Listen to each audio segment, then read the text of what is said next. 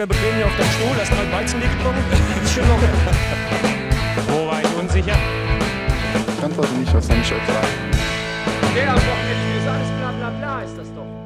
Yes, hallihallo und herzlich willkommen zum Broadcast Staffel 2, Folge 9. Wir nehmen heute auf an einem wunderschönen Mittwochnachmittag. Warum das so ist, das äh, erklärt uns gleich vielleicht der liebe Sepp. Du sitzt mir nämlich heute endlich wieder gegenüber. Wir haben es ja beim letzten Mal hier geschworen. Es, Ja, wird, ja. es wird keine Folge mehr, mehr geben ohne einander in, in naher Zukunft. Deswegen heute erst am Mittwoch, weil ich kann es hier einfach nicht alleine rocken. Ich kann es nicht äh, schaffen hier ohne meinen Partner in Crime, ohne meinen Brother from another mother. Und jetzt sitzt er mir aber gegenüber am Bildschirm. Sepp Elheim. Woo! Ja, ich bin auch back. Ihr hört es vielleicht, ich bin ein bisschen angeschlagen, aber wir haben uns wirklich geschworen, in guten wie in schlechten Zeiten zusammenzuhalten. Äh, ich war ja am vergangenen Wochenende auf einer wunderschönen Hochzeit, um ehrlich zu sein. Also nochmal äh, gute Wünsche an das Braut, äh, an das, an das Hochzeitspaar, an das Brautpaar. äh, nee, ich bin wie gesagt jetzt ein bisschen gesundheitlich angeschlagen, aber ich freue mich jetzt mit dir hier, ja, vielleicht knapp eine Stunde was zu erzählen über den letzten Spieltag, von dem ich tatsächlich nicht alles sehen konnte, aber mich jetzt nochmal ausgiebig informieren konnte. Und ich glaube, du hast vielleicht. Ähm, achso, und vielleicht noch vorneweg gesagt, wir haben jetzt schon wieder ein bisschen Zeitprobleme gehabt, deswegen erst am Mittwoch, aber ich glaube, das wird unsere treuen Hörer und Hörerinnen nicht stören. Und jetzt erzähl uns doch mal, wie hast du denn die Pokalrunde letzte Woche erlebt? Du hast ja angekündigt, dass du ähm, ja, den Schal in den, in den Nachthimmel von Babelsberg halten wirst. Ja, den Schal nicht, den Schal leider nicht, aber ich habe natürlich das Trikot mit Stolz getragen. Genau, ich bin euch ja noch eine kleine Service-Info schuldig.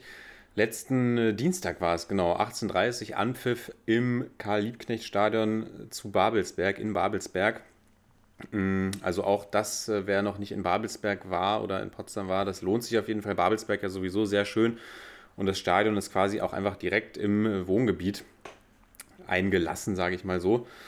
Und ja, dann ähm, lange in der Schlange gestanden, ungefähr eine Minute des Spiels verpasst, dafür aber draußen emotionalen Moment erlebt, die, äh, die Hymne des äh, SV Babelsberg 03 draußen geschmettert worden. Und ja, dann natürlich ein, ähm, ein leidenschaftliches Spiel gesehen. 1 zu 0 oder 0 zu 1 ist es ja dann leider ausgegangen. RB Leipzig zieht in die dritte Runde des DFB-Pokals ein. Trotzdem äh, kann ich sagen, Babelsberg, äh, Hut ab, haben stark gekämpft, nur ein Tor gegen dieses äh, ja, mit Stars gespickte Team zuzulassen, ist doch echt eine Leistung. Und was ich aber sagen muss, ist es einfach unglaublich. Also das Karl-Liebknecht-Stadion kann man sich denken, bei einem ähm, Regionalligisten ist jetzt auch nicht das allergrößte. Und daher hatte man natürlich auch sehr guten Blick auf die Leipziger Spieler, also auf alle Spieler, aber dann natürlich auch auf die Leipziger Spieler. Und es ist einfach, einfach Wahnsinn, ähm, was die Jungs und ja, das wird jetzt vielleicht der eine oder andere Leipzig äh, Gegner nicht gerne hören, aber Ja, jetzt bin ich die gespannt. spielen einfach unglaublich guten Fußball. Also das sind einfach, Ja. also egal was man von RB hält, das sind einfach unglaublich gute Fußballer. Das kann man jetzt nicht nur, nicht nur pauschal für RB sagen, sondern einfach dieses Bundesliga-Niveau. Das ist einfach unglaublich, wenn du das vergleichst mit Viertliganiveau. Und selbst Ja. die Viertligaspieler würden uns ja komplett ausziehen. Und äh, dann macht da irgendwie, keine Ahnung, ein Dominik äh, Schoboschlei eine Körpertäuschung und der Babelsberg-Spieler ist gleich drei Meter weg. Also das ist einfach ähm, unglaublich. Also was die für eine Ballbehandlung haben, was die für eine Körperbeherrschung haben. Auch gerade dieser erste Kontakt, wo, wo bei den Babelsberger Spielern der Ball einfach häufig versprungen ist und die den Ball quasi ansaugen.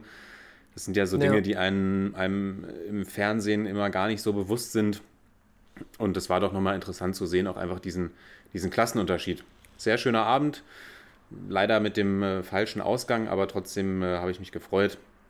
Und dann hatte die Runde ja noch einige andere Überraschungen. Also das wäre jetzt keine Überraschung, aber die ein oder andere Überraschung zu bieten, Sepp. Und du äh, ja, hast das Ganze ja ganz genau verfolgt und äh, Genau. wirst uns Jedes das jetzt ja, Spiel glaube ich, noch gesehen. ein bisschen näher bringen. Alle Genau, im Real Life auch nochmal angeguckt.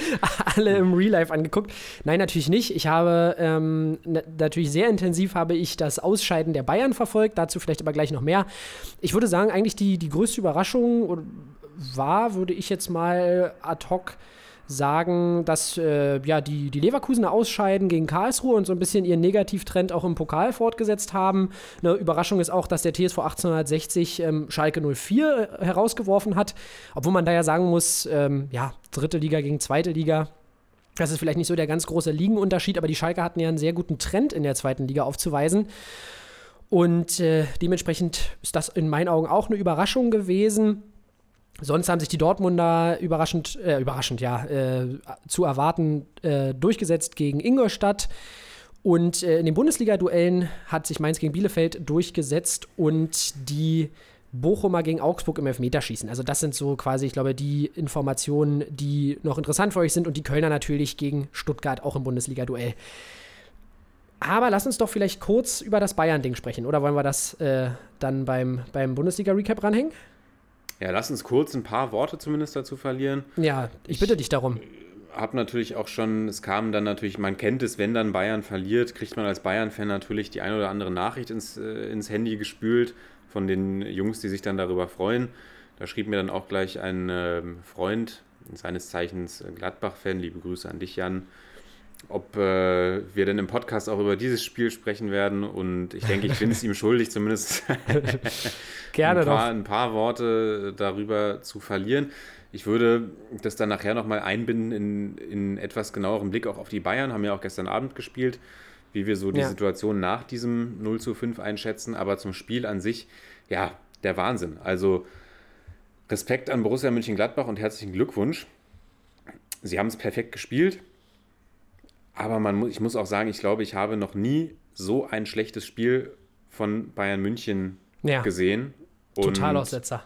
ich habe die Zeit unter Jürgen Klinsmann mitverfolgen dürfen, so viel sei gesagt. Also ich habe auch das ein oder andere Leid in Anführungsstrichen gesehen. Und das war also eine unglaubliche Leistung. Also Gladbach hat das einfach perfekt ausgenutzt.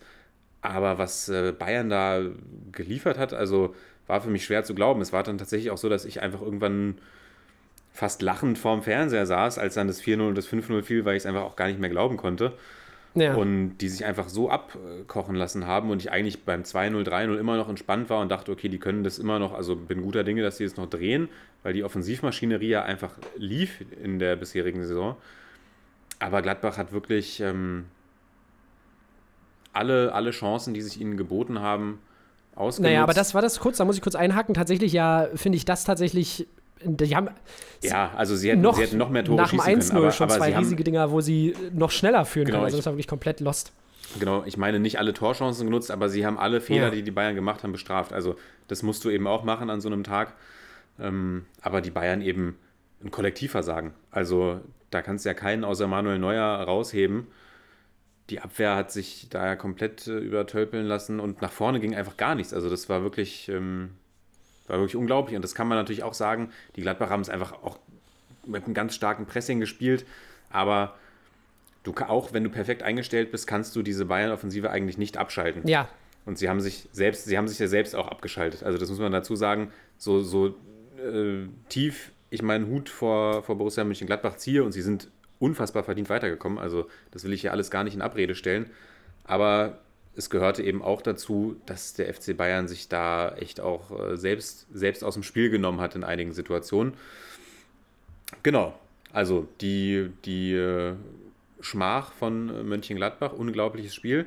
Willst du noch ein paar Worte dazu sagen? ja, ich kann einfach nur dazu sagen, Adi Hütter scheint der Trainer zu sein, der die Bayern so ein bisschen ab und zu mal äh, Ja, sorry, das, ich, hatte mir das, ich hatte mir das rausgesucht, hatte ich auch Genau, ein Bild gesehen, dass aber er, dass er einfach der, der Coach ist, der es schafft, die Bayern auszuhebeln. Hat ja auch mit Frankfurt schon die Bayern äh, das ein oder andere Mal übertölpelt und, und auch schon 5-1 auch 5-1 damals schon einmal äh, besiegt. Also er ist so ein bisschen derjenige, der, der herausgefunden hat, äh, wie man die Bayern besiegen kann. Aber in diesem konkreten Spiel muss man es auch also ganz klar auch an der Verteidigung festmachen. Upamecano und Hernandez haben da gar keine Sonne gesehen.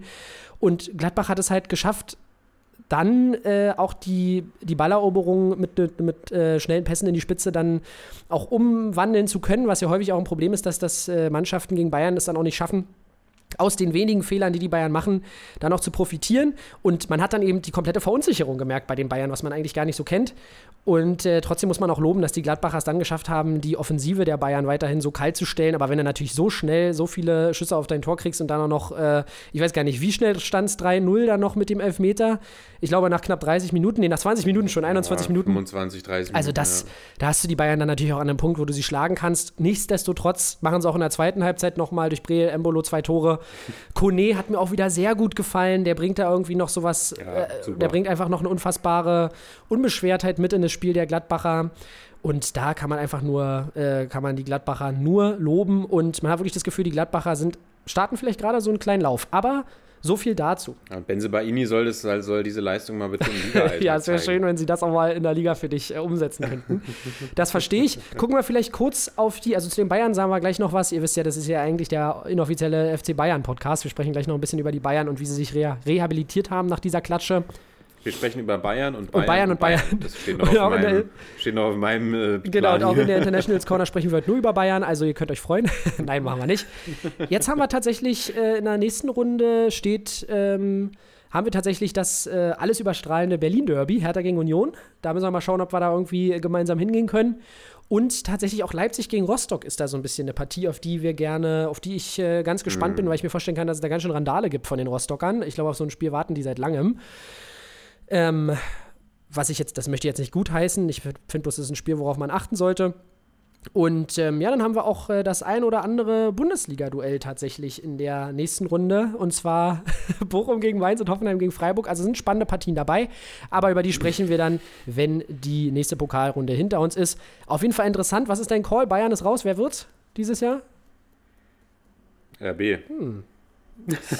Ist vielleicht gar nicht so ein schlechter Call. Ist vielleicht gar nicht so ein schlechter Call. Aber ich muss sagen, von den Mannschaften, die noch drin sind, wäre mir RB natürlich die unliebste, dicht gefolgt von Hoffenheim, aber sonst äh, haben wir da viele interessante Truppen drin und äh, ich werde natürlich auch ein besonderes Auge auf den TSV 1860 haben, weil ich warte seit langer Zeit darauf, dass die endlich mal zurückkehren in die zweite Liga und äh, das sieht ja dieses Jahr nicht so gut aus, deswegen vielleicht wird es mal Zeit für ein Pokalwunder.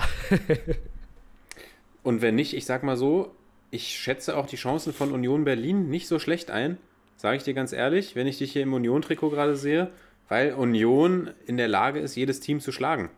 Das sieht man ja im Liga-Alltag. Sie sind, sie können alle schlagen und dass sie über eine Saison gesehen nicht die beste Mannschaft sind, das ist klar. Aber ich traue Union Berlin, weil es ist keine andere Mannschaft dabei, wie Bayern München zum Beispiel, die, die man als so übermächtig Ja, darstellen verstehe ich, was du könnte. meinst, ja. Glad, Gladbach, klar, wenn sie, so, wenn sie so eine Leistung bringen wie gegen Bayern, dann schlagen sie auch jeden. Aber so wie ich Gladbach kenne, gehen sie jetzt in der nächsten Runde gleich wieder raus. Gegen Hannover. Ähm, das, das, ist ja, Ja. das ist ja dann meistens irgendwie so dieser, dieser Bounceback, äh, den es dann da gibt. Und ähm, auch Dortmund für mich jetzt, auch jetzt nicht so super überzeugend. Deswegen sage ich einfach mal auch, RB war jetzt natürlich ein kleiner Fun-Call, sage ich aber einfach mal, äh, Shot in the Dark, Union rechne ich keine schlechten Chancen aus, weil sie einfach dieses eklige Team sind, was gegen jede Mannschaft äh, gewinnen kann. Finde ich, ist ein interessanter Call. Ich würde mich natürlich, also es wäre natürlich unfassbar krass, wenn Union es schafft, den DFB-Pokal zu gewinnen. Ich glaube aber, dass erstmal die nächste Hürde Hertha BSC tatsächlich gar nicht so leicht ist, weil das hat auch immer sein. Der Pokal hat seine eigenen Regeln, ihr kennt es, Ja, äh, das müssen wir Klar. mindestens einmal sagen, wenn es um den Pokal geht. Und auch ähm, das Berlin-Derby hat immer seine eigenen Regeln, egal wie weit am Boden Hertha BSC schon äh, war, beziehungsweise auch in der letzten Saison mal gestanden hat gegen, gegen Union, äh, können die einfach nochmal äh, andere Kräfte mobilisieren und deshalb bin ich gespannt, aber nichtsdestotrotz ist Union einfach aktuell auch auf einem Pfad, wo ich ihnen noch zutraue, dass sie natürlich, wie du sagst, jede Mannschaft äh, dort schlagen können und Hertha zählt da natürlich ganz eindeutig dazu. So, jetzt sind wir schon bei 15 Minuten äh, hier bald und quatschen immer noch über den Pokal, gehen wir rein äh, in die Bundesliga. Und bleiben auch Ja. bei Hertha. Freitag äh, bleiben wir Hertha, genau. Und wir haben uns äh, in dieser Woche überlegt, dadurch, dass äh, Sepp die Spiele, äh, ja, eigentlich keins der Spiele live sehen konnte, es auch schon Mittwoch ist, wir jetzt hier nicht die Hammer-Analysen raushauen werden, sondern wir gehen einfach jedes Spiel kurz Jo. durch und ähm, haben dann ja auch nächste Woche zwei Top-Spiele mit bei Bayern Freiburg und äh, RB gegen Dortmund. Deswegen werden wir da, denke ich mal, unsere ganze Energie drauf äh, Ja. setzen und jetzt das Ganze ein bisschen kürzer fassen. Freitagabend TSG Hoffenheim gegen Hertha BSC. Zwei Mannschaften, die ja quasi so einfach up und down sind durch die Saison. Hoffenheim schlägt Hertha Mit 2 zu 0, der, der Positivtrend, den Dardai da jetzt gestartet hat, der erstmal ein bisschen gestoppt. Aber auf jeden Fall ist es eine ganz andere Hertha-Mannschaft, als wir noch vor, ja, als wir noch vor ein paar Wochen. Und ja, Hoffenheim muss man sagen, Kramaric. Es ist einfach André Kramaric, der dieses Team Ja, trägt. Also der Rucksack ist, äh, der Rucksack ist der, der vollgepackt. trägt das Team, aber nichtsdestotrotz ähm, muss ich sagen, dass die Hoffenheimer ja hoffentlich jetzt mal schaffen, diesen Run zu starten. Grillitsch ja, wie gesagt, wieder zurück in der Innenverteidigung oder lässt sich oft tief fallen. Ja. Das ist irgendwie immer so ein Faktor, der den Hoffenheimern mal ein bisschen Kraft mitgibt. Und tatsächlich, finde ich, hat dieses Team, haben wir schon oft gesagt, alles, was du brauchst. Sie haben eine gute Tiefe, ähm, haben mit Kramaric einen absoluten Ausnahmespieler, mit Ia Spibu auch immer noch einen Spieler, wo ich immer noch so ein bisschen auf die Explosion warte. Dem traue ich eigentlich noch ein bisschen was zu. Und natürlich auch im zentralen Mittelfeld haben die eine unfassbar ausgeglichene Qualität, finde ich. Und deshalb traue ich den Hoffenheimern zu, jetzt vielleicht äh, weiter oben äh, mit anzugreifen. Und äh, wie gesagt, die sind ja auch noch komplett in, in Reichweite sogar der Champions League-Plätze, wenn wir jetzt mal nach diesem Spieltag rauf äh, schauen. Ob es jetzt die Champions League wird, weiß ich nicht.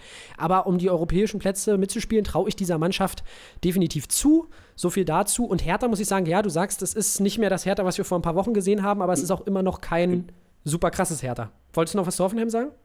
Ja, aber das können wir überspringen. Ist jetzt wurscht. Okay, gut.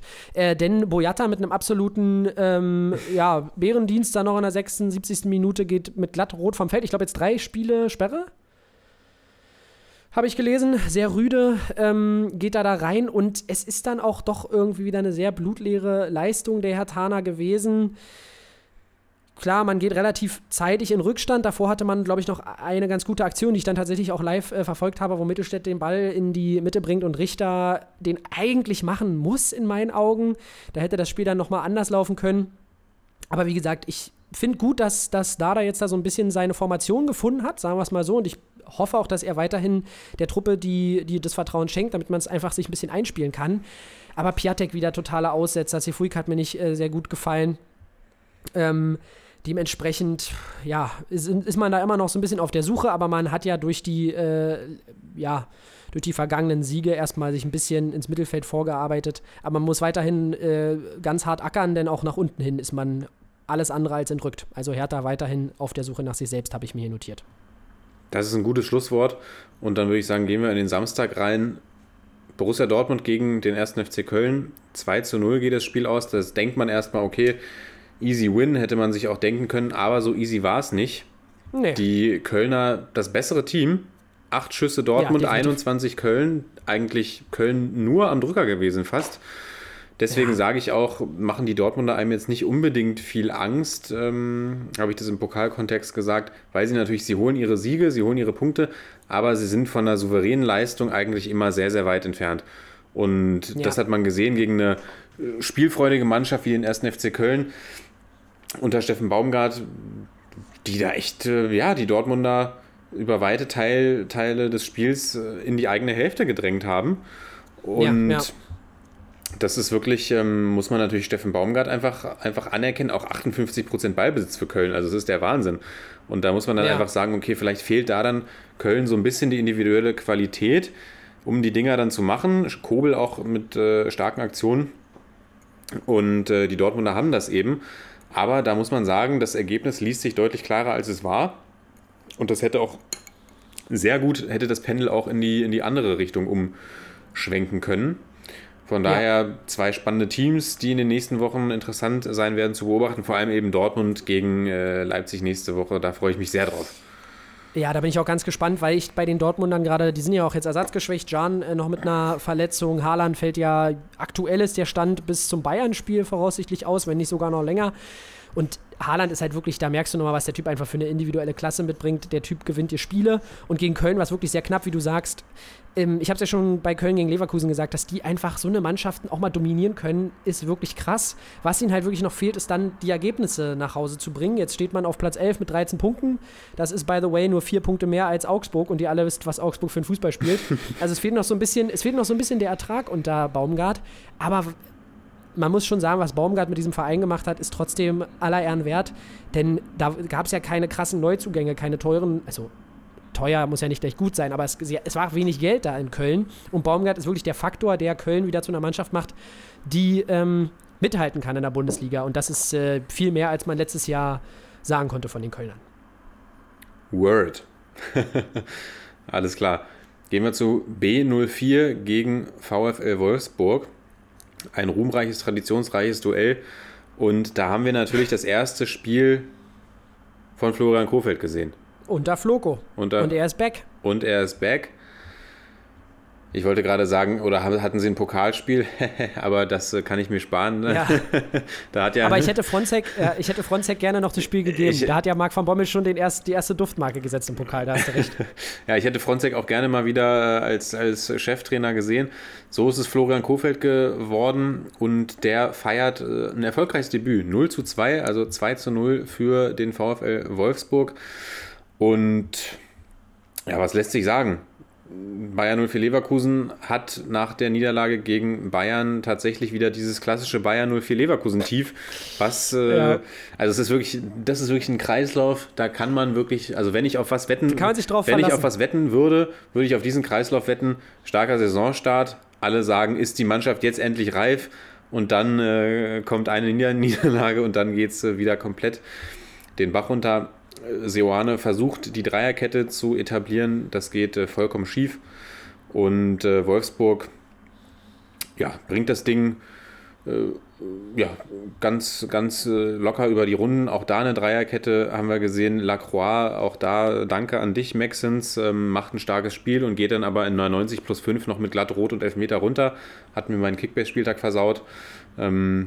Ähm, aber ansonsten äh, unter Kofeld quasi so ein bisschen der Rückkehr zur stabilen Defensive. Also es war jetzt kein äh, Offensivfeuerwerk, was wir gesehen haben, aber ich glaube, der Fokus liegt erstmal auch darauf, die Wolfsburger Tugenden so ein bisschen zurückzubringen. Mm, eben stabile Defensive und die Offensive, wenn ich mir überlege, wer da rumrennt, jetzt kommt Wekost auch wieder zurück, die, äh, ja, die regelt sich eigentlich ja von alleine, kann man fast schon sagen. Ja. Und äh, gestern geht es weiter, 2-1-Sieg gegen RBS im, in der Champions League. Also wer weiß, der Kofeld-Effekt, vielleicht ist er real, aber lass uns vielleicht dazu noch äh, später sprechen. Oder gleich im Anschluss. Ja, ich, genau. Ich würde äh, noch ganz kurz darüber sprechen, dass mir diese Dreierkette auch sehr gut gefällt. Giavogi ja auch ein Spieler, den du definitiv hinten spielen lassen kannst. Wrangs, der es dann ganz ordentlich gemacht hat, weil man hatte jetzt immer bei Arnold und Gilavogi, ähm, als man noch im 4-2-3-1 gespielt hat, nicht immer so das ganz große Harmoniegefühl. Jetzt kann Gilavogi sich auf die wichtigen Aufgaben hinten konzentrieren und auch mit diesen zwei hängenden Spitzen, Gerhard ja jetzt auch mit seinem Comeback in der Startaufstellung, finde ich, hat man irgendwie, das traue ich dann, da sehe ich dann auch Philipp und Waldschmidt zusammen auch mal auf dem Platz bei den Wolfsburgern. Also da hat Floco tatsächlich mit einem einfachen Kniff ähm, schon einen sehr guten Effekt hervorgebracht. Weil natürlich du auch mit einem Baku auch diesen, diesen Schienenspieler gut spielen kannst. Ähm, Steffen, ja, der sucht immer noch ein bisschen seine Form, aber auch ein Spieler, von dem ich jetzt wieder mehr erwarte unter Floco. Also da hat Floco wirklich, äh, ja, uns erstmal überzeugt. Allerdings, ähm, du willst später noch darüber sprechen. Ja, nee, also später äh, gleich jetzt quasi. Okay, gut. Weil äh, ich bin wirklich gespannt, weil auch unter Van Bommel war es so, dass er neu war und der Kader hat sich so ein bisschen von alleine geregelt, weil einfach die Qualität auch da ist. Da müssen wir jetzt abwarten, wie er das langfristig etablieren kann, denn ja, Floco ist immer noch äh, auf, äh, auf Fühlung sozusagen mit den Champions League-Plätzen und ich glaube, Wolfsburg rechnet ganz fest mit den Champions League-Plätzen, weil der Kader um, der eigentlich hingehört. Also die haben wirklich eine unfassbare Qualität, auch wenn man jetzt bei dem Schlagerausfall sieht, äh, was da für ein Loch gerissen wurde. Schlager dreht übrigens wieder Runden auf dem Platz. Genau, Bl- Blitz-Comeback habe ich jetzt gelesen. Der ging auch bei Kickbase bei uns schon wieder über einen Ladentisch für eine ordentliche Summe. Und äh, ja, also da bin ich wirklich gespannt, wie schnell der wirklich zurückkehrt, äh, weil das wäre jetzt wirklich sehr schnell für das, wie es am Anfang aussah. Aber ja, da bin ich wirklich gespannt auf die Langzeitentwicklung jetzt wieder bei den Wolfsburgern. Aber das hat auf jeden Fall Bock gemacht. Und die Frage ist, kann Floco UCL? Scheinbar ja. Scheinbar ja, auch wenn äh, man sagen muss, auch wenn man sagen muss, RBS hat natürlich auch einige Großchancen in Person von Adeyemi vergeben. Also äh, das Glück hat man, glaube ich, auch nicht alle Tage. Aber Kofeld wirklich eine sehr spannende Personalie, weil wir ihn ja bis jetzt im Bundesliga-Kontext äh, oder im Profi-Kontext nur bei Werder Bremen sehen durften. Und da haben wir eine herausragende, ich weiß es nicht, anderthalb Jahre oder so gesehen, ja. wo alle dachten, ist das hier unser nächster Bundestrainer gefühlt. Und Ich weiß nicht, ob es wirklich anderthalb Jahre waren, aber es gab eine gute Phase. ja, ich glaube, ich glaube, es war die Übernahme von, ich weiß es nicht, Skripnik oder ähm, wie hieß denn der andere, der dann bei Hertha, Alexander Nuri, glaube ich. Nuri. Ich, äh, genau, ich glaube, das war die Übernahme von Nuri. Das war dann eine gute Halbsaison und dann noch eine gute Saison danach, glaube ich. Ich bin mir aber nicht sicher. Mm, Und dann Da hatte man aber auch noch eine andere Mannschaft. Und dann wissen- Äh, Ich habe mir das letztens mal angeguckt, sorry, ganz kurz, merkt ihr, was du sagen wolltest? Da hatte man halt auch noch einen Max Kruse, ähm, beispielsweise, der ja scheinbar einen riesengroßen Effekt auf Bundesligamannschaften haben kann. Ähm, und einfach auch irgendwie noch einen etwas funktionierenderen Kader, bis man dann diese Relegationssaison hatte und dann den Abstieg. Also, das waren dann auch schon Mannschaften, mit denen man vielleicht in der Liga hätte bleiben können, aber das äh, ist dann immer die Frage, wie weit er dann da wirklich komplett alleine dafür verantwortlich war. Aber machen wir. Genau, und wir wissen, wohin es geführt hat. Er hat sich da so ein bisschen verloren in diesem Bremer Modell. Und jetzt eben Wolfsburg mit einer anderen Mannschaft, mit anderen Ambitionen. Und ähm, da bin ich gespannt, ob wir wieder Shiny äh, Kofeld sehen, wie zum, zu den, zum Beginn seiner Bremer Tage, oder ob es wieder, ob wir jetzt gleich wieder Marc van Bommel Flashbacks äh, demnächst haben werden. Also ich bin auch da sehr, sehr gespannt. Ja. Und machen wir weiter, oder? Machen wir weiter und gehen ins Bro-Duell. Das können wir, glaube ich, kurz abhaken. Union Berlin gegen Bayern München 2 zu 5 geht es aus. Den Bayern gelingt äh, die Rehabilitation nach der Pokalklatsche mit einigen neuen äh, Spielern dann tatsächlich auch in der Startaufstellung. Äh, Corentin Tolisso hat mal wieder gespielt. Äh, Josef Stanisic hat gespielt. Koman rückt in die Startelf. Und äh, ja, Süle, Süle glaube ich auch noch grundsätzlich ein ähm, solider Auftritt der Bayern, eigentlich ungefährdet. Stanisic schläft dann so ein bisschen, äh, dadurch fällt das Gieselmann-Tor. Und dann haben sie wieder kurz gewackelt, die Bayern. Also man sieht, alles ist nicht gut, aber zumindest äh, eine Reaktion, die war es. Und äh, fügen Union äh, seit langem mal wieder eine Heimniederlage zu. Ja, ähm, ich glaube, ganze 21 oder 22 Heimspiele äh, waren ja die Eisernen ungeschlagen zu Hause und ja, mehr als verdienter Bayern-Sieg. Gerade in der Anfangsphase spielen die Unioner sehr fahrig, muss man schon sagen. Robert Lewandowski, der irgendwie jetzt scheinbar nochmal sich so nach vorne lehnt, ihr alle kennt dieses Meme. Äh, nach der 15-0-Schlappe hat er sich gedacht, okay, ich muss jetzt mal wieder ernst machen.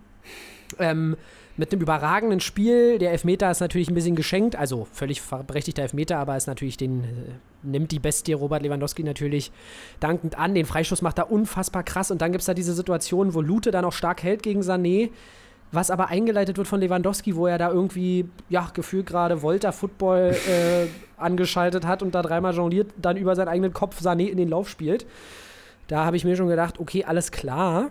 Und äh, ja, nach dem 3-0, wo dann auch Müller fantastisch weiterspitzelt, also so ein geiler Typ, Thomas Müller, muss man schon sagen, äh, war es dann eigentlich auch gelaufen. Union vor der Halbzeit kommt nochmal, also macht nochmal den Anschlusstreffer sozusagen zum 1-3. Verbessert sich dann in der zweiten Halbzeit nochmal in der Leistung, aber ver verliert natürlich trotzdem mehr als berechtigt. Kingsley Coman mit einem komplett kranken Abschluss Ja. äh, kriegt den Ball und hämmert das Ding Lute einfach oben in die Ecke. Kann man so machen, da sieht man, was der Kerl für eine Qualität mitbringt. Ja, und dementsprechend müssen wir das jetzt nicht weiter besprechen, außer dass die Bayern auch besonders beim zweiten Tor der Unioner etwas wackelig wirkten. Aber ich sag, sag mal, wenn man vorne fünf macht, ist das in Ordnung. Ich habe jetzt noch eine Sache gehört, Lennart, noch kurz zur Union. Darf ich die anbringen? Klar. Habe jetzt gehört, äh, ich war ja im familiären Umfeld unterwegs, die auch bei den Unionern ganz gut vernetzt sind. Und man hört jetzt tatsächlich, dass für das Rückspiel gegen Rotterdam äh, die Ajax-Ultras kontaktiert wurden für das Rückspiel im Olympiastadion. Mm. Und ich habe mich da schon mit meinem Bruder ausgetauscht. Wir haben beide hoffen wirklich inständig, dass es ein ruhiges und äh, nettes Spiel für die gesamte Familie wird. Aber wenn man die Feyenoord-Ultras kennt, wenn jetzt wirklich noch Ajax-Ultras involviert werden, was ich wirklich sehr schwach finde, muss ich auch sagen, dass man äh, das nicht alleine regeln kann, dann hoffe ich wirklich, dass man sich äh, weiß zu äh, benehmen im Olympiastadion. Und äh, gerade dadurch, dass es ja brisant ist, dass es auch noch das Stadion, das Stadion der Rivalen ist, von der alten Das kann man Dame auch von mal auseinandernehmen. Genau, so nach dem Motto, das kann man auch mal auseinandernehmen. Hoffe ich wirklich, dass es da ruhig bleibt und äh, Union sein, ja, seinen ja wirklich guten Ruf in der Bundesrepublik, äh, den man sich ja so als, als Pseudo-Kiez-Club aufgebaut hat, dass man den nicht beschmutzt. Und ähm, der hat ja in letzter Zeit schon des Öfteren mal gelitten. Ich wollte gerade sagen, da äh, gab es ja doch schon den einen oder anderen äh, Spritzer Dreck quasi auf die weiße Weste. Genau, und äh, dass es natürlich ähm, eklige Fans in jedem Verein gibt, ist schon völlig klar, aber ich finde, das wird mir in letzter Zeit ein bisschen zu viel bei den Unionern.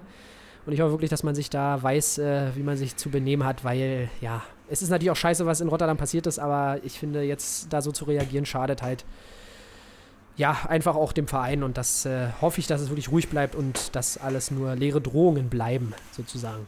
So, weiter geht's. Weiter geht's. SC Freiburg, SPVGG Gräuter Fürth. Covid-gebeutelte Fürther, verletzungsgebeutelte Fürther treffen auf das Team der Stunde. Äh, Ja, auch da quasi 3 zu 1 Sieg für die Freiburger. Braucht man nicht äh, viel drüber reden. Freiburg die Mannschaft der Stunde. Ja. Und äh, ja, wie, wie groß das Momentum ist, das wird sich dann am nächsten Wochenende zeigen, wenn der Endgegner kommt aus München. Wirklich, der Endgegner. Da trifft es, ja, Dann, ähm, richtig, ja.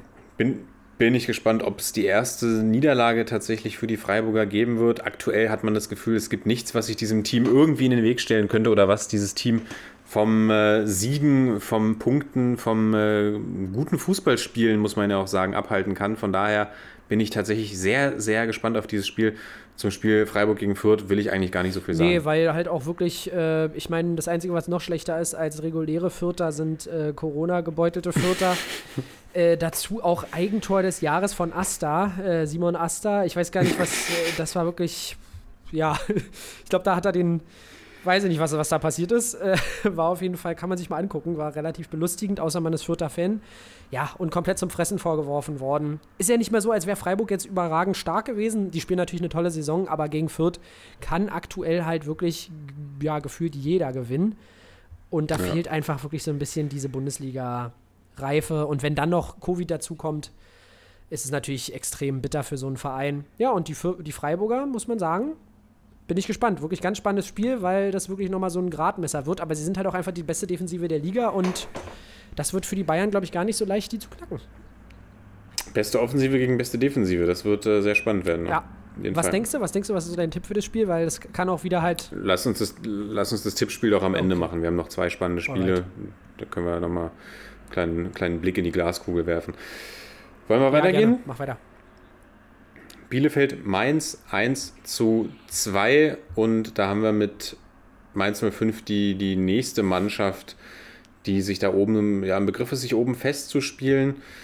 Und äh, bei Bielefeld einfach das Gefühl, ja, da läuft es gerade einfach auch nicht. Also sie, sie zeigen einen couragierten Auftritt, sind irgendwie gut dabei und dann lässt sich Amos Pieper da wirklich ähm, auf Kreisliganiveau quasi von, von Johnny Burkhardt abkochen, der dann ähm, das Treffer, den Treffer zum 2 zu 1 macht. Äh, gleichzeitig der Endstand. Und ähm, ja, Bielefeld einfach, sie kommen nicht ganz aus der Krise raus. Sie, kommen, sie kommen nicht ins Gewinnen und ich glaube, auch da müsste Kräuter Fürth mal langsam vorbeikommen. Ja, da, äh, das ist so wirklich, man muss es wirklich sagen, ich habe bei den Bielefeldern eigentlich vor der Saison ein besseres Gefühl gehabt als vor der letzten Saison, wo sie ja den Klassenerhalt geschafft ich haben. auch, ich Deshalb Äh, wundert mich das auch ein bisschen und bin ich auch, äh, ja, frage ich mich so ein bisschen, wie lange sich auch Kramer da noch in der Spur hält, weil wirklich der Kader, finde ich, in in meinen Augen okay ist, aber man ist jetzt vier Punkte hinter den Augsburgern, die ja nun auch wirklich keine überragende Saison spielen und ich glaube, da könnte es wenn es weiter so geht, sogar vor der, ähm, vor Ende der Hinrunde noch einen, ja, vielleicht den nächsten äh, Trainerkopf sozusagen kosten. Allerdings muss man auch sagen, Mainz, ich sehe da so eine neue Bromance zwischen Burkhardt und Onisivo. Also die haben auch im Pokal schon äh, letztens fantastisch harmoniert und die schaffen es einfach gerade, sich irgendwie sehr viele Chancen herauszuarbeiten und auch Johnny Burkhardt mit einem mit einer absolut kranken Arbeitsmoral vorne im Angriff gefällt mir sehr, sehr gut und ja, wenn der Junge weiter so macht und weiter so eine Saison spielt, finde ich, ist das auch einer, den, denke ich, Hansi Flick irgendwann mal nicht umsonst nur beobachtet von der Tribüne. Und eine Personalie noch bei den Mainzern ganz kurz, Ingwarzen, der tut mir irgendwie leid, der Typ. Ich glaube, Ingwarzen ist ein Spieler, der echt eine tolle Qualität hat, aber bei Union nicht zum Zuge richtig gekommen ist, jetzt bei Mainz auch wieder in der zweiten Reihe sitzt, obwohl die ja mit vier Leuten spielen quasi, die er alle ersetzen könnte, also auf deren Position er spielen könnte. Und ähm, der tut mir wirklich gerade ein bisschen leid, der Junge. Hat ja auch schon, glaube ich, zwei, zwei Buden gemacht die Saison aber schafft Ja. es irgendwie nicht, sich als äh, in die Startaufstellung zu spielen. Ja, ich habe tatsächlich auch, ähm, also mein Glaube in, in Markus Ingwertsen war ja sehr groß. Auch ich habe ihn ja bei Kickbase schon zu Union-Zeiten verpflichtet am Anfang der Saison. Dann ähm, kam der Wechsel zu Mainz. Ich habe gedacht, geil, der wird spielen im Sturm. Und bin mir aber auch nicht so ganz sicher, ob äh, was Svensson so von Ingwarzen hält. Also grundsätzlich glaube ich immer noch, dass er sich durchsetzen wird, Ja, weil er einfach ein guter Kicker ist. Aber ähm, was mir auffällt, ist, er kriegt ähm, relativ wenig Chancen, sagen wir es mal so. Also das war bis jetzt auch so, er kommt rein, er hat zwei Tore gemacht, genau, er hat, glaube ich, im, direkt in seinem ersten Spiel ist er reingekommen und hat ein Tor gemacht. stimmt, gegen Union, ja. Hm, nee, das erste Spiel war gegen, ähm, das erste Tor hat er gegen jemand anderes gemacht, glaube Ah, ich. gut, aber gegen Union hat er auf jeden Fall getroffen. Gegen Union hat er dann auch noch getroffen, genau. Und dann hat er aber diesen anschließend einen Startelf-Einsatz gekriegt, da hat er nicht gut gespielt. Und ähm, dann ist er direkt wieder rausgegangen und kriegt jetzt nur noch diese Joker-Einsätze. Deswegen bin ich mir auch nicht ganz sicher, was, äh, was Svensson von ihm hält. Kann aber auch natürlich sein, dass er einfach noch so ein bisschen Akklimatisierung braucht, sich an die neue Mannschaft gewöhnen muss. Grundsätzlich glaube ich, dass Markus Ingwertsen da eine, eine sehr gute Rolle noch in Zukunft spielen kann bei den, Ja. bei den Mainzern. Und man muss ja auch sagen, dieser, dieser Unisivo-Aufschwung kommt ja auch komplett aus dem Nichts. Also bei Johnny Ja. Burkhardt wusste man ja schon, der hat was auf dem Kasten. Aber Unisivo war für mich die letzten Jahre eigentlich immer so ein bisschen, pff, ja, der wandelt irgendwie so zwischen so ein Weltenwandler zwischen erster und zweiter Liga gefühlt von seinem Ja. Niveau. Und äh, genau, da ist die Bromance auf jeden Fall gerade real zwischen den beiden. Mm, Das äh, kann man nicht anders sagen. Muss mich hier gerade noch selbst korrigieren. Bielefeld gegen Fürth war schon am zweiten Spieltag klassisches 1 zu 1 Spiel. Also auch darauf können die Bielefelder gerade erstmal nicht mehr hoffen. Und ja, können einfach darauf hoffen, dass sie, sie sich ihrer, ja, den Qualitäten der letzten Saison irgendwie so ein bisschen besinnen. Auch wenn sie es ja tun. Also sie spielen ja gar nicht mal schlecht. Sie schaffen es einfach nicht zu punkten Ja. haben vielleicht auch nicht das nötige Glück, was die letzte Saison ja auch dann hatten, gepaart mit, ähm, auch, ich finde, wir müssen ihn mal wieder erwähnen, Stefan Ortega. Wir haben lange nicht mehr über dich gesprochen, ähm, aber Stefan, du bist immer noch unser Bro. Wir glauben immer noch an dich. Ähm, keep, Ja. keep going. Ja, definitiv keep going. Und äh, Mainz ist ja auch gerade in einer tabellarischen Konstellation, wo man gegen die nicht unbedingt die Punkte holen muss. Und ich habe ja letztens, Ja. glaube ich, schon gesagt, dass Bielefeld eher sich dann gegen die direkten Konkurrenten die Punkte ergaunern muss. Ja, aber wie gesagt, ist man vier Punkte hinter dem Relegationsplatz und ich glaube, da wird die Luft langsam äh, dünn, wenn nicht sogar sehr dünn. Denn in Bielefeld weiß man, wann man handeln muss. Das hat man letztes Jahr äh, bewiesen und dementsprechend, äh, ja, Kramer, you better be careful. okay, machen wir weiter. Okay, machen wir weiter. Eintracht Frankfurt gegen RB Leipzig, das Samstagabend 18.30 Spiel. Und ja, da sehen wir ein 1 zu 1. Und da möchte ich einfach kurz ähm, was vorlesen, was mich mal wieder sehr zum Lachen gebracht hat. Nämlich die äh, Spielinfo-Einschätzung des Kickers.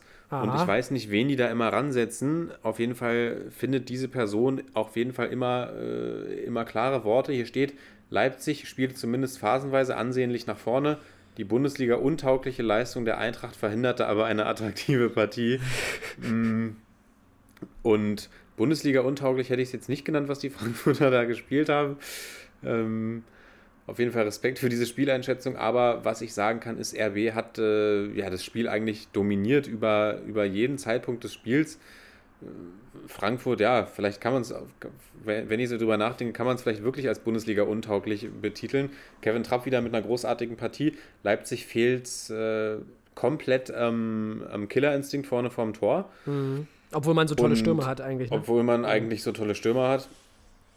Die, also vorher Schoboschlein, Kunku, Haidara, Angelino Mukiele haben ihre, haben Paulsen, Silva, Forsberg hatte dann noch eine Riesenchance. Also sie haben sie eigentlich gefüttert mit Chancen. Ähm, Schoboschlei hatte selber zwei, zwei Großchancen. Also sie haben es eigentlich sehr, sehr gut gespielt, bis auf den letzten Abschluss eben. Und ähm, ja, das ist, das ist interessant, dass da auch Leipzig nicht so richtig ins Siegen kommt. Jetzt kommt äh, heute Abend Paris Saint-Germain. Also man schafft es eben auch nicht so, in sich in so einen Erfolgsrausch äh, quasi reinzuspielen. Ja. Was ich sagen muss, die spielerische Qualität hat sich auf jeden Fall gesteigert. Aber es ist, wir sind weit entfernt vom Leipzig der, der letzten Saison. Und auch da muss man sagen, die, die performen so unter ihren Möglichkeiten und sind nur zwei Punkte hinter Rang 4. Das spricht eigentlich auch mal wieder dafür, dass alles möglich ist und dass ähm, Ja, wirklich. ja, Bayern und Dortmund diese Saison eigentlich so ein bisschen Freiburg mal rausgenommen, weil ich glaube, Freiburg, da wird äh, der Einbruch noch kommen. Bayern und Dortmund schon weit enteilt sind und so ein bisschen in ihrer eigenen Liga spielen. Also Dortmund schon sieben Punkte vor Platz 4, Bayern äh, acht Punkte dementsprechend. Also das könnte wieder, also maximal ein Zweikampf werden an der Spitze. Mal gucken. Ja, ich habe dem Ganzen jetzt nicht so sehr viel hinzuzufügen, außer dass Forsberg äh, nicht nur Leipzig den Sieg gekostet hat, da mit seiner Luftschussaktion kurz vor Ende, ähm, ja, sondern auch mir den Spieltagssieg äh, bei Kickbase. nee, aber das äh, ist egal, ich hatte genug, genug anderes Glück diesen Spieltag, um ehrlich zu sein. Aber ja, wirklich Frankfurt muss man schon sagen, da fehlt wirklich immer noch komplett der Groove, obwohl ich ja ein großer Fan davon bin, dass man Hasebe draußen gelassen hat. Tuta macht ja dann auch noch den, den ja recht schmeichelhaften Ausgleich, also wirklich ein gestohlener Punkt ähm, von Frankfurt Ja, 90 sozusagen. plus 4 durch, durch eine Standardsituation. Genau, also anders aber- konnte es nicht gehen. Dass man mit der Truppe nur vier Punkte mehr hat als, äh, äh, nicht, jetzt wollte ich schon sagen, vier Punkte mehr als Fürth, das ist natürlich Schwachsinn, aber nur vier Punkte vor dem direkten Abstiegsplatz steht, ist für mich schon wirklich, ja, auch sehr überraschend, weil selbst es ist schon okay, dass ein Trainer eine gewisse Akklimatisierung braucht, aber wir sind jetzt auch mittlerweile am zehnten Spieltag und da müssen mit der Truppe trotzdem mal Punkte vom Laster fallen. Da muss man vielleicht nicht gegen, gegen Leipzig gewinnen und ist okay, wenn man da äh, unentschieden spielt, aber spielerisch ist das einfach zu wenig. ja, und in der Euroleague läuft es ja interessanterweise, ne? Also, Ja, und aber du hast mich ja auch vor der, vor der Folge schon wieder gefragt, was ich von Lammers halte, und da haben wir letztens auch schon hier im Podcast drüber gesprochen. Da fehlt mir vorne. Die Frage ist ja wirklich, versucht Glasner jetzt Frankfurt dieses Geflanke auf einen Stoßstürmer sozusagen ähm, abzutrainieren? Oder versucht man dann doch wieder zum alten Stil zurückzukehren, dass Kostic eine Flanke nach der anderen in den Strafraum spielt? Man hat da irgendwie nicht so richtig das Rezept gefunden. Und das sind individuell alles echt ordentliche Spieler, die da bei Frankfurt spielen, aber sie, sie schaffen es einfach noch nicht zusammen zu performen. Und das ist eine Sache, die muss schnellstens in den Griff bekommen werden. Denn, ja, also ich meine. Genau, denn, denn, denn aktuell sehen wir da oben Mannschaften, die jetzt wirklich qualitativ eigentlich, sag ich mal, schlechter aufgestellt sind als Frankfurt, die es aber einfach schaffen, an den Europaplätzen dran zu bleiben. Und Frankfurt ist da spielerisch und auch punktetechnisch noch ganz weit von entfernt. Und Leipzig, ja, das ist äh, für mich auch immer noch eine Wundertüte, um ehrlich zu sein. Man hat wirklich in der Spitze so eine kranke Qualität. Ähm, man hat vier Leute, die man auf die, man kann jedes, also man hat vier Leute, die eigentlich auf der 10 spielen können. Äh, man spielt ja auch häufig mit, mit zwei hängenden Spitzen sozusagen, aber man kriegt einfach noch nicht so die Offensive so ganz zum Laufen. Also wirklich eine, eine Saison, die mir Rätsel aufgibt und wo ich das Gefühl habe, wo man, wo eigentlich jeder jeden schlagen kann, muss ich wirklich sagen. Das ist vielleicht auch eines der großen, ja, der großen äh, Vorteile einen der Bundesliga, dass wirklich es eine extrem offene Liga ist trotzdem. Aber wir haben auch kurzer Ausflug nach England. Wir haben auch gesehen, Crystal Palace kann auch ähm, Manchester City schlagen. Also auch in der Premier League, die ja alle immer so hoch loben, kann auch jeder jeden schlagen. Will ich nur mal kurz einwerfen. Und würde sagen, wir gehen in den Sonntag zu dem Hammerspiel Augsburg gegen Stuttgart. Wirklich ein Wahnsinnsspiel. Und da habe ich mir gedacht, nachdem Stuttgart in Führung gegangen ist durch ein starkes Tor von Chris Führig, der sich leider schon wieder verletzt hat, ähm, habe ich gedacht, meine Güte, Augsburg, was äh, soll denn da Das, noch passieren? Ja, was soll das werden, habe ich mich auch gefragt. Ich dachte, jetzt Weinziel out. Und dann kam die Führig-Verletzung und damit eigentlich ein kompletter Bruch im Stuttgarter Spiel. Also auch da mal wieder interessant, was, ähm, was so eine Verletzung äh, ausmachen kann. Dann ähm, muss Marc-Oliver Kempf auch noch verletzt ähm, den, den Platz verlassen. Also da auch komplettes ähm, Verletzungspech. Komplett- Mavropanos vorm Spiel schon raus. Also, Mavropanos vor dem Spiel schon raus. Also Stuttgart ist auch wirklich nicht vom Glück geküsst in dieser Saison. Und dann hat eben die Stunde der Augsburger geschlagen.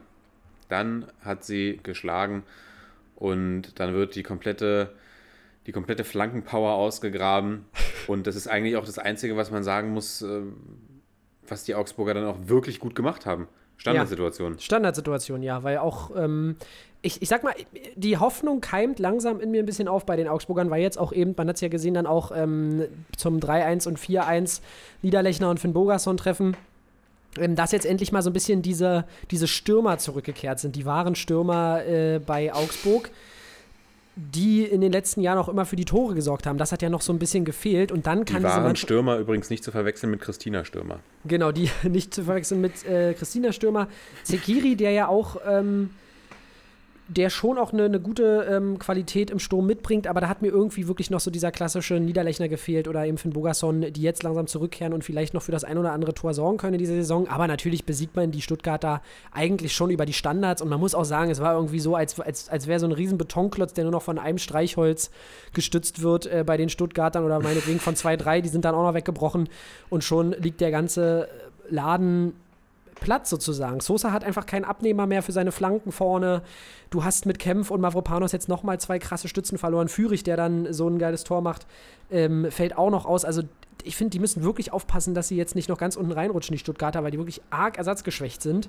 Ähm, eigentlich eine Mannschaft, die eine Quali einen kranken Kader hat, aber wirklich jetzt so viele Verletzte hat.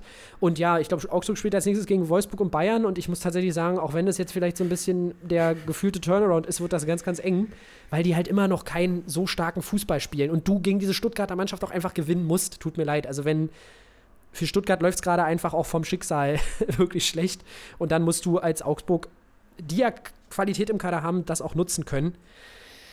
Aber ich glaube, gegen, gegen Flokus, Power, Wolfsburg und die Bayern gibt es da wieder richtige Schlappen, um ehrlich zu sein. Ja, ich sehe hier auch geile, geile Spiele am nächsten Spieltag vom, äh, vom Spannungsfaktor. Also ich würde sagen, wir machen gleich ein Tippspiel XXL. Ja. Blicken noch kurz aufs, aufs letzte Spiel des Spieltages, Gladbach gegen Bochum, 2 zu 1 Sieg. Gladbach bleibt in der Spur. Ähm, ja, Alassane Player, grandioses Spiel, muss man sagen. Also den hatte man ja schon abgeschrieben, der war ja schon irgendwo bei, ähm, keine Ahnung, AS Brest gefühlt in der Winterpause. Ja. Und jetzt äh, ist Alassane back, Lasso Player ist back und äh, reißt ein richtig starkes Spiel ab mit Tor und Assist. Bochum schafft es am Ende dann doch fast nochmal. Also unglaublich. Dani Blum, den du dir am Wochenende bei Kickbase von mir ausgeliehen hattest, zwirbelt einen äh, kranken Freistoß rein Ja, zum geiler 2-1 und dann, dann äh, ist Jan Sommer nochmal richtig gefordert. Also Bochum danach aufgewacht. Gladbach, äh, muss man sagen, gewinnt, aber auch nicht so souverän, aber sie fangen äh, an zu gewinnen. Also das Ja. muss man mal sagen. Das ist schon mal der erste Schritt in die richtige Richtung. Punkt. Nein, Spaß. ähm, weil das ist ja wirklich was, was wir jetzt so ein bisschen bemängelt haben bei den Gladbachern. Aber gut, die Gladbacher waren auch am Anfang der Saison spielerisch jetzt nicht so grandios überzeugend, muss man sagen. Ähm, ja, aber was haben wir gesehen? Wir haben gesehen, dass Player über Außen tatsächlich ein Faktor sein kann. Ja, auch eigentlich damals als, als Außenstürmer ähm, aus, oh Leute, Nizza gekommen. Ja, Genau, aus Nizza gekommen ähm, und aber oft in der Spitze eingesetzt. Und man hat mal wieder gesehen, er kann auch auf Außen ähm, sein, ähm, sein Unwesen treiben. Und äh, ja, für, für Bochum definitiv ein Spiel, was man abgeben kann. Die haben erstmal ein paar wichtige Punkte bisher geholt. Aber ja, auch da muss man ja, was, was ich finde, was ich bei den Bochumern wirklich äh, bewundernswert finde, ist, dass man jetzt wirklich mit einer anderen Innenverteidigung spielt, als wir sie alle erwartet haben. Man hat ja irgendwie gedacht, dass Bella Kotschap und äh, hinten spielen werden. auch Ähm, du hast es gedacht. Auch ich habe es gedacht und, und Schleif äh, Maxim Leitsch seit ungefähr zwei Monaten bei Kickbase hinter mir her. Äh, und der Junge wird bald spielen, ich sag's euch. Ähm, und das hat ja bisher immer ganz gut funktioniert, aber bei diesem Spiel muss man tatsächlich, äh, ja, kann man die Innenverteidigung nicht unbedingt loben. Aber ja, was soll ich zu Bochum sagen? Ich würde die jetzt auch nicht äh, hier an den Pranger stellen wollen, weil Überhaupt gar nicht. ich glaube, dass, das ist, dass die wirken für mich wirklich von Bielefeld, äh, Fürth und äh, ja, also in den beiden Mannschaften gegenüber wirken die für mich als Team, die schon noch den einen oder anderen Punkt holen können. Weil da auch irgendwie dann offensiv doch ein bisschen Qualität mitgebracht wird. Auch Blum, da siehst du, äh, was, was einfach ein absoluter, irgendwie gefühlt auch so ein, so ein, so ein Leader-Typ, der eine unfassbare Qualität ähm, auch jetzt wieder von der Bank mitbringen kann. Und natürlich haben sie unfassbar schnelle Spieler. Dementsprechend äh, werden da schon noch der ein oder andere Punkt vom Laster fallen, denke ich. Ja. Ja, und mal abgesehen davon wird man sich, glaube ich, in Bochum auch ein bisschen ärgern. Jetzt nicht nur wegen dieser letzten Chance, die man da hatte, sondern weil man nicht so viel aus dem Spiel an sich gemacht hat. Gladbach war jetzt nicht überragend. Also bis, bis zu dem 2-0 hat äh, oder bis zu dem 2-1 hat Bochum einfach wirklich nicht äh, stattgefunden. Es lag jetzt aber nicht daran, dass Gladbach so überragend war, sondern dass Bochum einfach nicht wirklich aufgewacht ist. Zu Gladbach noch kurz Alassane Player, weil du gesagt hattest, interessant als Flügelspieler. Er ist einfach ein, ein geiler Fußballer. Das muss man wirklich sagen. Alassane Player ist ja jetzt nicht wirklich die Tempomaschine, sondern ich vergleiche den immer ganz gerne mit äh, einer Light-Version von André Kramaric, weil der eben auch, der hat einen sehr starken Abschluss, der kann äh, sehr gute Pässe spielen und der kommt eben jetzt nicht so sehr über sein Tempo, sondern einfach darüber, dass er sich äh, klug bewegt, dass er dass er hier und da mal eine gute Finte rauszaubern kann, eine gute Ballbehandlung hat. Wie gesagt, ich will ihn nicht mit Kramaric ähm, auf ein Level stellen, weil da hat André Kramaric einfach noch ein paar mehr Fähigkeiten. Ähm, aber Alassane Player, ein sehr, sehr starker Spieler und die Doppel-6 Zakaria Kone wirklich super stark, ähm, haben sich eingespielt, physisch präsent, mit Spielwitz ausgestattet, also eine, eine sehr, sehr starke Doppel-6 und das alles zum Leidwesen von Florian Neuhaus. Auch Ja, der ist- interessant, no- ja. Der ist komplett abgetaucht. Ja, und bringt halt auch, dann nutzt halt auch seine Chance nicht. Ich meine, er hatte noch 20 Minuten gegen Bochum, die kannst du auch besser, ähm, ja, da kann man Ja. noch bessere Werbung für sich betreiben. Hat direkt einen katastrophalen Fehlpass. Genau, ich würde gerade sagen, kommt erinnere mich rein, kommt rein, komplett loste Aktion erstmal, ähm, was natürlich auch, äh, ja, klar, du kommst rein und bist vielleicht noch nicht ganz auf Matchhöhe, aber dafür ist man halt auch Profi, dass man, dass man dann auch performt in den 20 Minuten. Und ja, ist natürlich auch für ihn eine bestimmt sehr ähm, unbefriedigende Situation, jetzt da hinter, hinter Kone spielen zu müssen, den ja wirklich keiner auf der Rechnung hatte, muss man mir ehrlich sein. Also, dass der sich jetzt da so reinspielt, hätte ich wirklich nicht erwartet. Und ja, Vor allem war Kone ja eigentlich so ein bisschen der designierte äh, Zakaria-Nachfolger. Genau, haben wir schon Weil mal drüber gesprochen und Genau, jetzt spielen sie Zakaria ja, genau, Zakaria ja immer auch geliebäugelt mit dem Wechsel und jetzt spielen sie nebeneinander. Genau.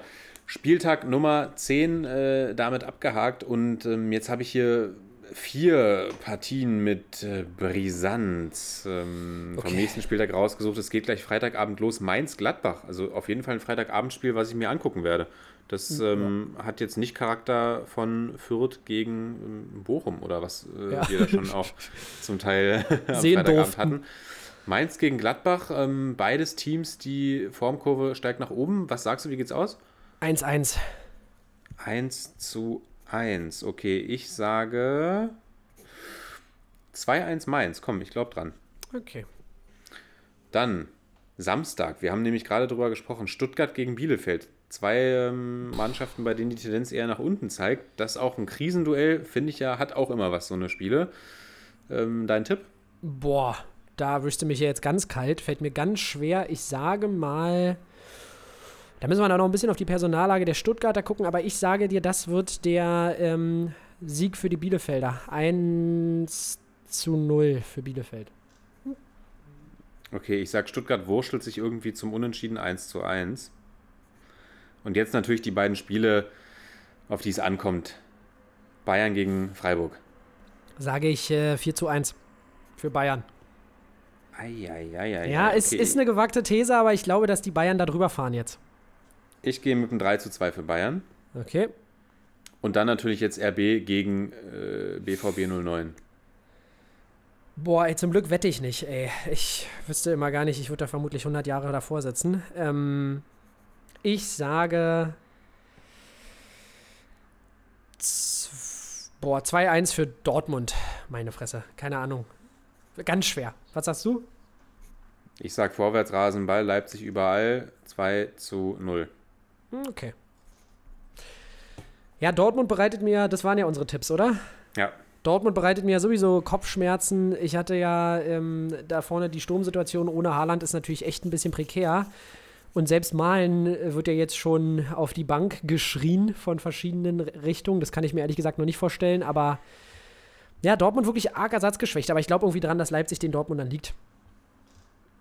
ja, mal gucken. Ich könnte mir auch einen Dortmunder Sieg vorstellen, aber ich will einfach mal wieder bei unseren äh, Hörerinnen und Hörern ein bisschen den RB-Trigger pullen. Obwohl ich auch, sorry, Ähm. ich bin auch gespannt auf Pongracic und Hummels gegen die ähm, schnellen Leipziger. Da bin ich wirklich ganz gespannt. Also da könnte wieder von Mats der ein oder Äh, andere. Stimmt. Ruckler dabei sein. Auch gegen Köln war es wieder, die gab es für den ein oder anderen, äh, die ein oder andere Aktion, wo Mats äh, ja wieder in Panik ausgebrochen ist, aber er schafft es dann irgendwie doch immer noch, das, äh, das Ruder rumzureißen. Also ich bin ganz, ganz spannendes Spiel. Tatsächlich cooles äh, Wochenende. Wir haben ja auch noch Hertha gegen Leverkusen und so weiter. Also da sind äh, Fürth gegen Frankfurt auch ein Duell auf Augenhöhe. Ja, also Turnaround bei Frankfurt, äh, wird es Ja. das jetzt endlich werden?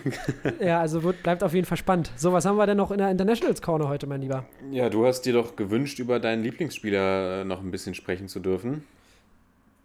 Über äh, Thorsten Matuschka oder? nee, du Nee, möchtest sprichst natürlich über Cristiano.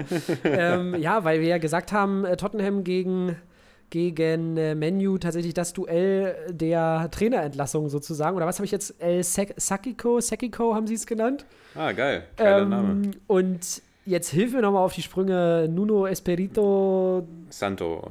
Santo äh, durfte jetzt tatsächlich gehen, weil Cristiano Ronaldo äh, Solskjaer nochmal den Hintern rettet.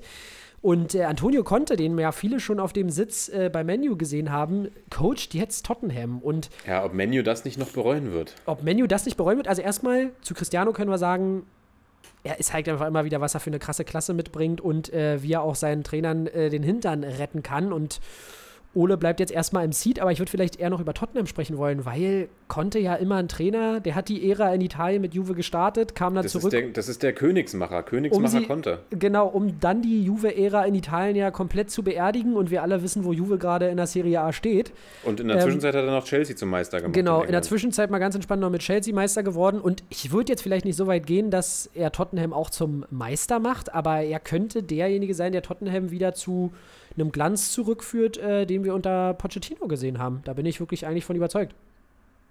Ja, ich bin auch super gespannt, weil, ähm, ja, er hat es bei allen, allen letzten Stationen hat er das Maximum rausgeholt. Bei Inter hätte man auch nicht gedacht, dass er mit der Truppe, die natürlich gut ist, aber dieses Juventus Turin, was ja eigentlich on a mission war, mit Ronaldo eben den CL-Titel zu holen und im, im Vorbeigehen immer den Meistertitel eingesagt hat, hat er, Ja. hat er gestoppt. Bei Chelsea damals auch äh, jetzt nicht, ähm, auch da waren die Odds jetzt, glaube ich, nicht äh, ganz hoch für den Meistertitel. Und jetzt eben Tottenham. Und ich meine, wenn wir uns Tottenham angucken, das ist kein schlechtes Team. Also wenn ich mir überlege, der Angriff, Son und Kane, die fliegen für mich immer so ein bisschen unterm Radar, würde ich fast die beiden äh, in Kombi Ja. als Top-3-Sturm in Europa fast kennzeichnen. Okay. Also, ja, fast, da lässt sich darüber diskutieren, aber Heung-Min Son, also Kane, da wissen wir alle, was er für eine Klasse hat, aber auch Heung-Min Son, wenn man sich anguckt, wie der spielt, was der für eine Entwicklung genommen hat, was der für, für Zahlen abreißt, also ein absolut krasser Spieler. Und da bin ich echt gespannt. Ich glaube, diese Saison natürlich hat man einfach schon zu viel verloren, aber ich glaube, konnte, könnte dafür sorgen, dass Tottenham ja wieder sich mal da oben anschickt, die, die, ja gut, ich will jetzt gar nicht die großen drei nennen in England, weil das sind ja irgendwie gefühlt die großen 20, ähm, zumindest, wenn man aufs, zumindest wenn man aufs Konto guckt. Ja. Ähm, aber da wieder vorne mit reinzustoßen in die absolute Spitzengruppe. Ja, das kann ich mir definitiv auch vorstellen. Auch wenn man sagen muss, Chelsea natürlich unter Tuchel eine absolute Bestie. Auch erst drei Gegentore in zehn Spielen, falls ihr das nicht mitbekommen haben solltet. Also wirklich äh, mit einer unfassbar starken Defensive und auch äh, in der Offensive ist man ja schon letzte Saison stark genug gewesen, um die Champions League zu holen und hat sich noch mit Lukaku verstärkt. Also die, die würde ich da vielleicht rausnehmen und Liverpool und City. Peanuts aber, waren das für Lukaku. Genau, Peanuts. aber ab. Ja, und selbst, ich glaube, selbst mit Liverpool, selbst Liverpool kann Konte Punkte abzwacken. Ähm, aber ich glaube, an Chelsea und City wird schwierig vorbeizukommen. Aber dahinter, ähm, glaube ich, kann man sich echt wieder festsetzen. Interessant in England natürlich auch die Entwicklung, dass Newcastle, ja, gefühlt der reichste Verein äh, der Premier League ist oder, oder es ist. Äh, und ja, vielleicht in die zweite Liga runtergeht, in die Championship. Wäre doch auch mal was, was Neues. Ja, das wird doch nicht passieren. Nein, glaube ich auch nicht, äh, wenn die Winterpause kommt. Ich weiß gar nicht, ob so schnell das Geld dann auch reinfließen kann, aber ich gehe mal davon Wenn aus. dann, genau, wenn dann Coutinho und äh, Haaland. und Haaland in Newcastle kicken, dann äh, wird das auch wieder anders aussehen, genau. Wer Gut. ist denn da, ah, hilf Ja. mir doch mal ganz kurz, wer ist denn da nach China gewechselt neulich? Ähm, Aus Newcastle oder wo? nee, nee, nee, von irgendeinem großen Club. Bevor das Warten zu lange dauert, aber, ach nee, nach Katar. James Rodriguez, genau, sorry. Ah, stimmt. Ach ja, Äh. James. Immer wenn er von Carlo Ancelotti getrennt wird, ist es wieder vorbei. Genau, ich sehe ich seh James und Coutinho eigentlich schon in Newcastle wirbeln. Ja, ey, Coutinho und James zusammen. Stell dir mal vor, was James für ein krasser Spieler war, dass der so abgestürzt ist. Äh, Ja, Wahnsinn. ist eigentlich auch eine der überraschendsten Entwicklungen, muss man wirklich sagen, der letzten Jahre. Ja, Premier League, Ja. muss ich sagen, hat durch Cristiano für mich wieder einen größeren Reiz entwickelt. Ich bin ja sonst nicht so der ganz große Premier League-Fan. Guck da eher nach Italien, wo wir ja auch uns wieder über einen souveränen Sieg unserer Viola gefreut Oh, Dusan, haben. Dusan. Genau, Dusan mit einem Hattrick. Äh, man hört jetzt Interesse aus äh, Juventus, äh, Ja, Turin. jetzt wird's ernst, jetzt wird's ernst. Ja, und dann ist es vermutlich auch bald wieder vorbei mit dem Viola-Traum. Ähm, aber ich, ich muss auch sagen, ich feiere Vincenzo Italiano auch. Du musst dir mal, mal durchlesen und ihr müsst euch mal, mal durchlesen, was da so für Pressestatements ähm, über den Viola-Kanal laufen. Und dann, ja, es gibt immer noch so viel zu verbessern. Wir müssen gucken, wozu die Mannschaft fähig ist. Immer Ja, so die ja. absoluten, die absoluten Standardaussagen. Aber es macht einfach wieder Bock, äh, die Viola zu gucken. Ja, und, Und- die neuen individualisierten Rucksäcke der Viola-Spieler natürlich auch ein Guess who? absoluter Augenschmaus. Habe ich dir ja heute geschickt äh, bei Genau. Instagram. So ein, so ein äh, Rucksack wünsche ich mir auf jeden Fall auch. Ja, das, das wäre es auf jeden Fall. Auch für mich äh, hast du mir schon äh, meine, hast du mir schon meine Initialen geschickt, die wir hier nicht verraten. Äh, ist ja alles privat. Äh, nein, aber äh, die, der Viola-Insta-Kanal ist sowieso so geil, auch immer mit äh, Rocco Comiso, der dann mit den Spielern jongliert und weiß ich was macht. Ähm, ist auf jeden Fall sehr, sehr feierlich. Gut, und sonst habe ich jetzt erstmal fürs Internationals Corner nichts mehr, aber ich glaube, du, du wolltest noch, wolltest du noch über Kickbase sprechen, mein Lieber. Nee, nee, nee, das äh, ist privat. Das ist privat. Sitzt der Stachel so tief? Der, Sta der Stachel sitzt nicht tief, aber äh, das muss ich jetzt hier nicht breitreten. Ja, diese, okay, Erf gut. diese Erfahrung, die ich am Wochenende machen, gemacht habe. Also dann könnt ihr gerne, äh, slidet uns in die DMs, wenn ihr möchtet, dass wir einen Genau, kleinen Private-Pod aufnehmen für euch. Für genau. heißen Kickbase-Content es leidet in die DMs. genau, der ist dann aber auf jeden Fall hinter der Paywall, so viel ist äh, klar. Das, den gibt es nur, ähm, wenn ihr bezahlt. Und ja, damit würde ich sagen, können wir eigentlich einen Haken dran machen oder hast du noch was? Hast du noch ein Thema? Nee, wir können einen Haken dran machen. Ich will jetzt nämlich auch, ich hatte überlegt, ob wir noch kurz das Bayern-Benfica-Spiel auswerten, aber lass es uns, äh, lass es uns gut sein. Wir sind jetzt hier knapp bei einer Stunde und wir haben den, äh, das, das Bayern, Bayern-O-Meter schon, äh, schon äh, Ja. glaube ich, ans, ans obere Limit getrieben. Deswegen Außer- lass uns Schluss machen für heute. Genau, machen wir Schluss. Ich habe ja vorhin auch schon gesagt, dass Levi jetzt auf jeden Fall wieder einen Gang hochschaltet und auch gegen Benfica hat er gezeigt, was er kann. Und äh, damit machen wir einen Haken dran. Und ich wünsche dir noch einen wunderschönen Abend, mein Lieber. Und euch da draußen Den auch. wünsche ich dir und euch auch. Macht's gut. Ciao, ciao. Ciao.